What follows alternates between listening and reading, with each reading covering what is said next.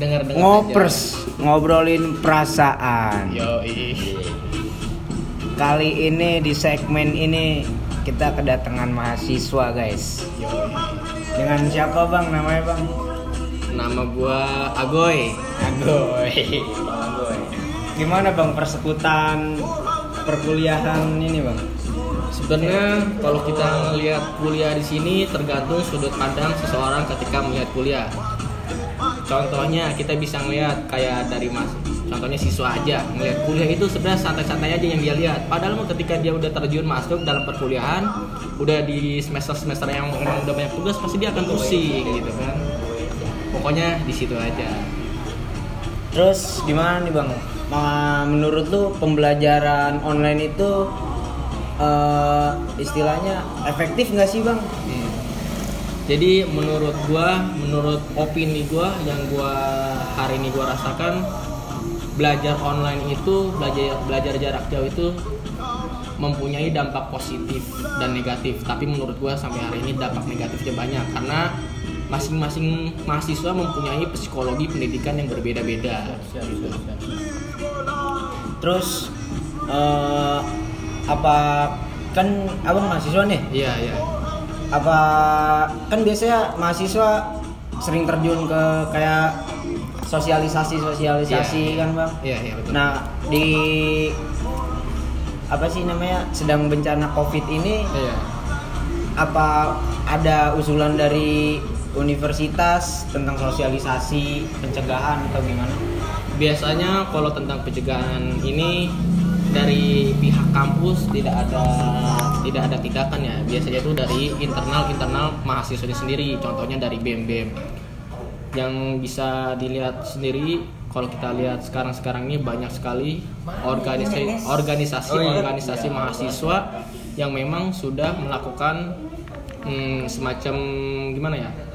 Eh, mem- apa, memberikan informasi tentang kesadaran kita mengenai bahayanya COVID-19 dan tentang bagaimana kita memberikan tindakan kepada orang-orang yang terdampak akibat COVID-19 ini. Contohnya saja, kita bisa lihat sekarang banyak orang yang memberikan masker, Nah. terus juga memberikan bantuan finansial, walaupun tidak seberapa, tapi mungkin bisa membantu para orang-orang yang terdampak, mungkin seperti itu. kalau iya sih bang kalau gue lihat juga eh, covid-19 ini berdampak parah banget ya bang ya jadi Iya, iya. di dekat Tropicana di situ setiap sore bang kalau gue lihat Hah? banyak kayak orang di pinggir jalan gitu Iya, kan iya, iya. kaget dong gua ngapain ada apa Hmm, hmm. Gak taunya pada nungguin ini bang yang pada bagi-bagi tajil iya, iya, iya. kalau gua rasa itu mungkin dari warga-warga sekitar Hmm. yang udah istilahnya uh, udah off banget penghasilannya gitu Iya, bang Betul betul. terus gue juga mau nyoba untuk terjun sendiri Hmm. gitu bang bersosialisasi menurut lu gimana nih bang Bagaimana apanya? ya kalau misalkan dengan cara terus begini kondisi seperti ini dampaknya akan gimana nih bang Menurut gua kalau sebenarnya gua gua pernah mengikuti eh, diskusi online tentang COVID ini.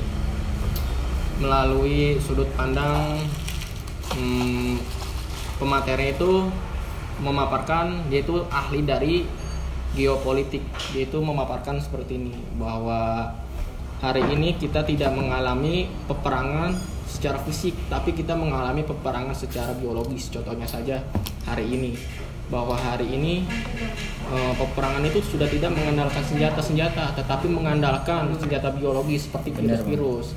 Makanya hari ini garda terdepan dari sebuah milit dari sebuah pertahanan negara bukan hanya militer saja tetapi dokter-dokter. Bener bener sih bang. Kalau menurut gue sih begitu. Jadi Iya. banyak juga kayak dokter-dokter kita yang dari negara-negara lain Hmm. untuk mengobati pasien-pasien gitu Iya. ya bang ya Ya, kalau sampai saat ini memang kita itu ini tuh bisa juga disebut sebagai perang asimetris atau perang-perang yang memang tidak melibatkan fisik contohnya saja kita bisa melihat kalau dampak ekonominya ya kita bisa melihat contoh kasus tahun 98 kerusuhan. Karena di situ juga semua itu mengalami dampaknya. Krisis ada- moneter gitu ya bang Iya dampak ekonomi. Tetapi ada satu keuntungan di tahun 98 ini yaitu UMKM UMKM kelas menengah. Nah di situ kalau kita ibaratkan dia itu sebagai jaring jaring pengaman. Karena yang terdampak kerusuhan ini eh kerusuhan tahun 98 itu yaitu hmm, apa ya perusahaan-perusahaan hanya besar saja tetapi UMKM kecil dan kelas menengah itu tidak tidak terlalu terkena dampaknya. Nah itu ada ga- ada pengamannya gitu ada jaring pengamannya. Tapi kalau kita ngelihat sampai hari ini ngelihat bencana hari ini Indonesia sudah tidak ada jaring pengamannya. Maka dari itu hari ini pun semua sektor ekonomi itu terdampak semua baik itu industri terus juga UMKM UMKM kelas menengah maupun bawah itu mengalami dampak-dampak gue itu dulu pernah kayak udah lebih lebih gue oke bang. Jadi itu keluh kesah mahasiswa ya guys. Anjir. Apa. Yoi, sampai ketemu lagi di segmen selanjutnya.